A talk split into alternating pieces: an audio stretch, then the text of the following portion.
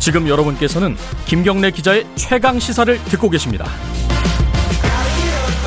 네, 4월 서울시장 보궐선거 뭐 한창 얘기들이 나오고 있는데 야권에서는 어, 어쩔 수 없이 지금 가장 큰 관심사는 국민의당 안철수 대표입니다.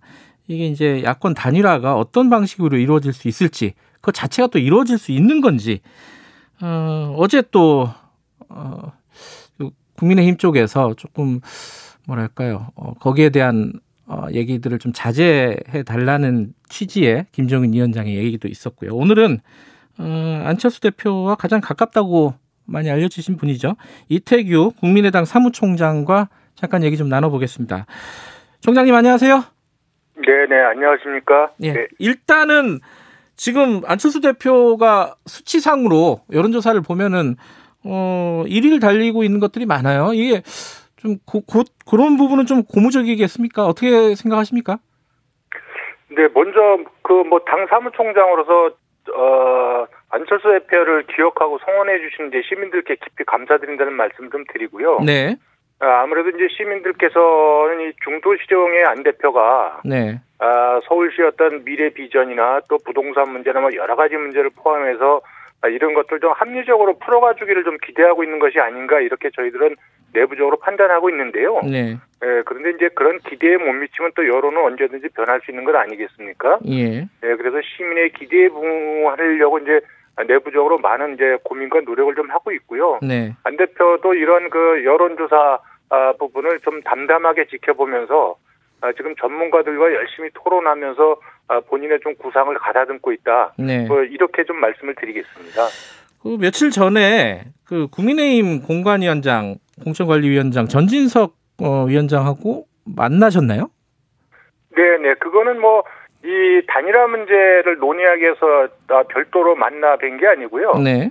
예, 그때 이제 국회 외교통일위원회 같은 저기 외통위 소속인데 음. 그때 이제 이란 혁명 수비대가 우리나라 지금 선박을 납치하고 있지 않습니까? 예. 아, 여기에 대해서 이제 외교부 보고도 받고 이제 대책을 논의하는 아, 그날 이제 따로 좀 만나서 네. 아, 현안에 대해서 이제 개인적으로 의견을 좀 나눈 것인데 예. 아, 이걸 뭐 확대 해석할 필요는 없다고 생각이 듭니다. 예. 근데 이제 그 뒤에 정진석 위원장이 당대당 통합 얘기를 꺼내 가지고 이거 그때 좀 얘기가 나온 게 아닌가? 뭐 이런 추측들이 있을 수 있잖아요. 어떻 아니 이제 어떻습니까? 그 예. 합당하자 당대당 통합하자 뭐 네. 이런 부분들은 저기 정진석 위원장님의 어, 확고한 의견이세요. 음. 예. 그런데 어쨌든 어저께 또 그 부분은 이제 김종인 위원장님의 합당은 있을 수 없는 일이라고 이렇게 부정하셨잖아요. 그렇죠. 그러니까 김종인 위원장님이나 뭐, 어, 또 당의 중진들이나 의원들 생각은 좀 다른 것 같아요. 예. 예, 그러니까 이제 당의 거기 공식 입장이 없고 또 설사 합당이나 입당이나 뭐 이런 부분도 이제 국민의힘에서 어, 일방적으로 주장하는 거잖아요. 네. 예, 그리고 또 정리된 입장도 현재 없는 거고. 예. 그런데 그런 부분에 대해서 저희가 아, 뭐 가타부타 언급할 이유는 음. 없다고 생각을 합니다. 총장님은 이 당대당 합당에 대해서는 어떻게 배우세요? 그 부분도 공식 입장이 아닌 거에 대해서 음. 저희가 뭐 언급할 이유는 없다고 금방 말씀드렸고요. 음. 뭐 개인적인 차원에서 본다면 네. 아, 지금 이 야권 후보단이라는 부분이 이것이 최종 목표나 목적이 아니고 서울시장 그 보선 승리를 위한 중간 과정이거든요. 네. 예, 그리고 또 서울시장 보선을 야권이 이긴다 이겨서 그 정권 교체 교도부를 만든다고 한다면 네. 이 단일화라는 거는 뭐 극히 아주 그 초보적인 첫, 어, 첫 걸음에 불과한 것이기 때문에 네. 그렇다면 이, 이 부분이 예, 전체 야권 지층을 담아내는 음. 확장성을 위한 최선의 방안을 모색하는 것이 가장 좋은 단일화 방안이라고 생각이 든다면 그런 네. 측면에서 입당이나 합당 등은 저는 어, 야권 지층의 전체 의견을 담아내는 방법은 아닌 것 같다 이런 생각은 음. 갖고 있습니다.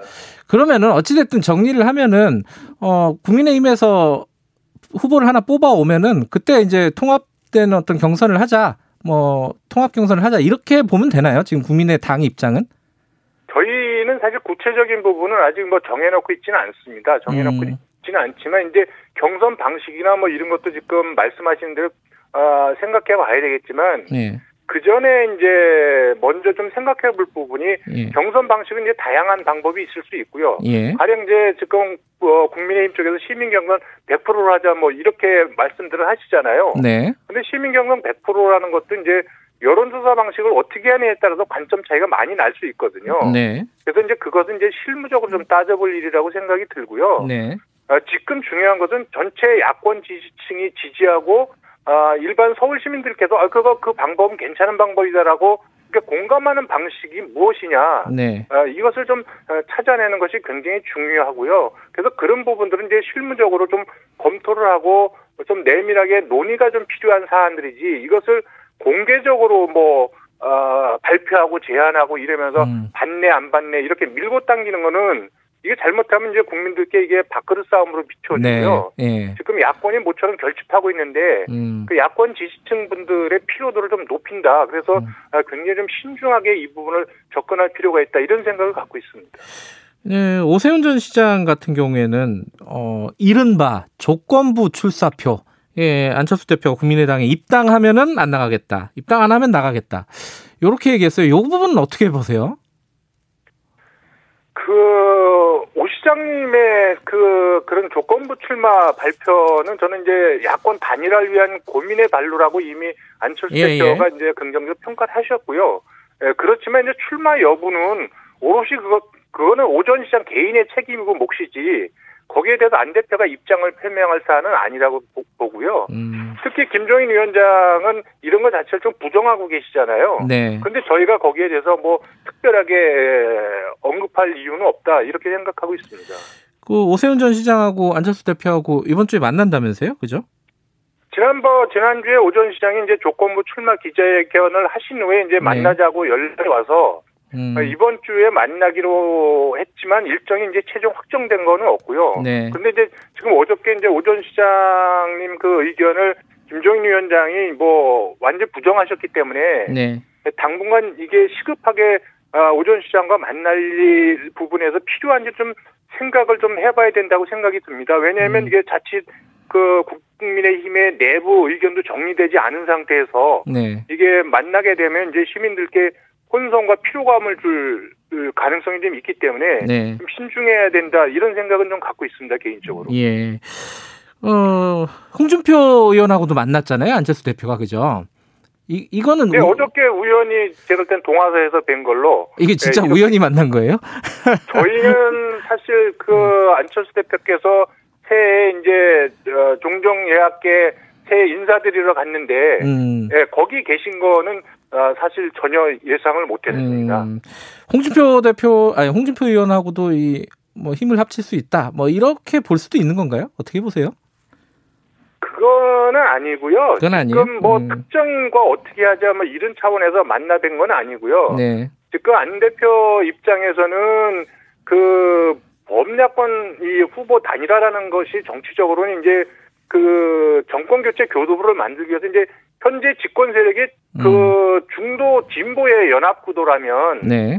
이것을 중도 보수 연합 구도로 좀 바꿔내는 것이 중요하다 그런 음. 측면에서 아, 후보 단일화 좀 바라봐야 된다 음. 이런 생각을 좀 갖고 있고요 그런 네. 측면에서 이제 아, 진보도 물론 포함되지만 보수 중도 뭐 이런 걸 안 가리고 나라를 걱정하는 모든 분들하고는 다 대화하고 또 찾아뵙고 음. 말씀들을 지금 듣고 계시거든요. 예. 뭐 그런 차원에서 좀 이해해 주시면 좋겠다 이런 말씀을 드리겠습니다. 뭐 같은 연장선인 것 같은데 이제 김동길 명예교수하고도 만났잖아요. 그 안철수 대표가. 네네네. 근데 이제 김동길 교수 같은 경우에는 예컨대 뭐 김근식 국민의힘 의원 같은 경우에 이 극우 성향의 김동길을 만난 것은 어떻게 봐야 되는지 이런 부분에 대한 문제 제기가 좀 있었거든요. 어떻게 봐야 됩니까? 이거 이 부분은? 글쎄 그건 뭐 그 뭐 개인적인 생각이라고 저는 생각이 들고요. 다만 지금 우리나라가 지금 분열돼 있다고 보기 때문에요. 네. 아, 그렇게 해서 이런 어떤 이념적인 어떤 차이 또 관점의 차이나 이걸 안 가리고 어쨌든 우리 사회의 대선배들은 좀 찾아뵙고 어, 여러 말씀을 좀 들을 계획이 있고요. 안철수 대표는 그것이 저는 어, 분열된 나라를 좀 통합하는데 밑거름이 될 거라고 생각을 음. 갖고 있습니다. 저희들은 그래서 그런 차원에서 역시 봐주셨으면 좋겠습니다. 그러니까 그 부분에 대해서 이제 사실은 이제 안철수 대표는 중도를 표방하고 있지 않습니까? 근데 이제 네, 네. 극우 성향, 뭐 일종의 뭐 태극기 성향 이쪽과도 이제 만남을 가지는 걸 보고 예를 들어 이제 박영선 장관 같은 경우에는 이렇게 갈짓자 행보를 하시는 분에게 서울을 맡겨도 되겠느냐 이렇게 얘기를 했단 말이에요. 이런 지적에 대해서는 어떻게 보세요? 안철수 대표는 그 합리적인 개혁 그리고 중도 실용의 본인 원칙은 분명하고요. 네. 그래서 다양한 의견을 수렴하고 거기서 가장 좋은 어, 정책의 어떤 그 대안들을 만들어내는 그런 중심을 잡아가려는 정치를 어, 어, 하신다 이렇게 좀 말씀을 거듭 드리고요. 네. 저는 이제 여당 같은 경우에 특히 이제 장관을 지내고 계신 분은 이제 정부와 정책 자원 측면에서 저는 가진 게 많은 분이거든요. 네. 그리고 또 여당은 또 여당답게 책임 있는 포지티브 비전을 또 어, 발표해도 모자랄 판에 뭐 네가티브 음. 하는 건 좀 안타깝다 생각이 들고요. 저는 예. 이제 그건 좋은 정치의 모습은 아니다. 다만 음. 그박 장관님께서 이제 서울시장에 만약에 출마하실 거라면 네. 먼저 출마 여부 입장을 좀 시민들께 분명히 하시는 게 일단 우선이고요. 네. 또 만약에 아, 출마하신다면 이번 보궐선거의 원인 제공한 박 시장 사건에 대한 입장 설명부터 음. 먼저 하시는 게 저는 아, 국민에 대한 도리다 이렇게 생각하고 있습니다. 지금 아까 그 말씀하셨잖아요. 야권 지지층에게 좀 피로감을 줄 수 있다 이런 뭐 통합 논의가 계속 지리하게 진행이 될 된다면은 근데 네. 이게 이제 사실 국민의힘에서는 여러 가지 얘기가 나오는데 국민의 당도 빨리 어떤 어 어떤 방향이라든지 절차라든지 이런 부분에 대한 입장을 정리를 해야 되는 거 아닌가요?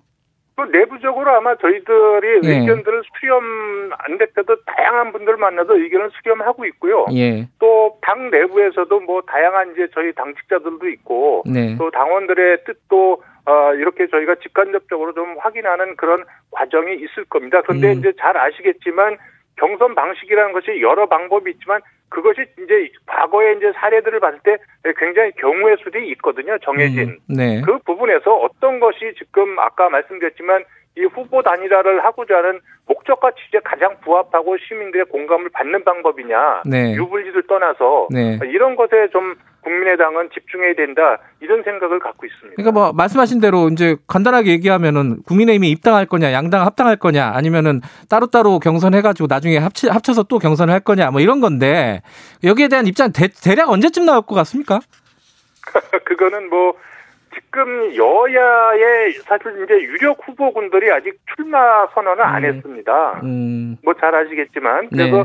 여야의 유력 후보군들이 좀 정리되면 네. 거기에 따라 정치 일정과 맞물려서 아, 그런 부분이 좀 속도를 낼 수 있지 않겠는가 예. 그렇게 생각하고 있습니다. 알겠습니다. 이 안철수 대표가 선거에 굉장히 여러 번 나가셨잖아요. 근데 이제 나갈 때마다 좀 뒷심이 부족한 거 아니냐 초반에는 주목을 많이 받는데 이 지적에 대해서는 어떻게 생각하세요? 뭐 이것이 이제 기성 양당이 갖고 있지 못한 중도 실용의 길을 가다 보니까 네. 이것이 뭐 조직이나 자금이나 뭐 열혈 지지층 여러 측면에서 뒷심이 딸릴 수밖에 없다고 생각이 듭니다. 음. 그런데 아, 이번에 신년 여론조사를 보면 지금 기성 양당 후보들을 모두 압도하고 있, 거든요 네. 이런 측면에서 아, 저희들은 민심의 큰 변화를 느끼고요. 만약에 음. 안 대표가 서울시장이 보선 필승을 위한 이 단일 후보가 된다면 아마 역대 최강의 에너지를 가지는 후보가 될 거다 이렇게 음. 생각하고 있습니다. 알겠습니다. 오늘 여기까지 드릴게요. 고맙습니다. 네, 고맙습니다. 국민의당 이태규 사무총장이었습니다. 김경래의 최강사 1부는 여기까지 하고요. 잠시 후 2부에서는 여의도 정책맨 어, 더불어민주당 홍익표 정책위의장과 함께 여러 궁금한 게 있습니다. 어, 잠시 후 8시에 돌아오겠습니다.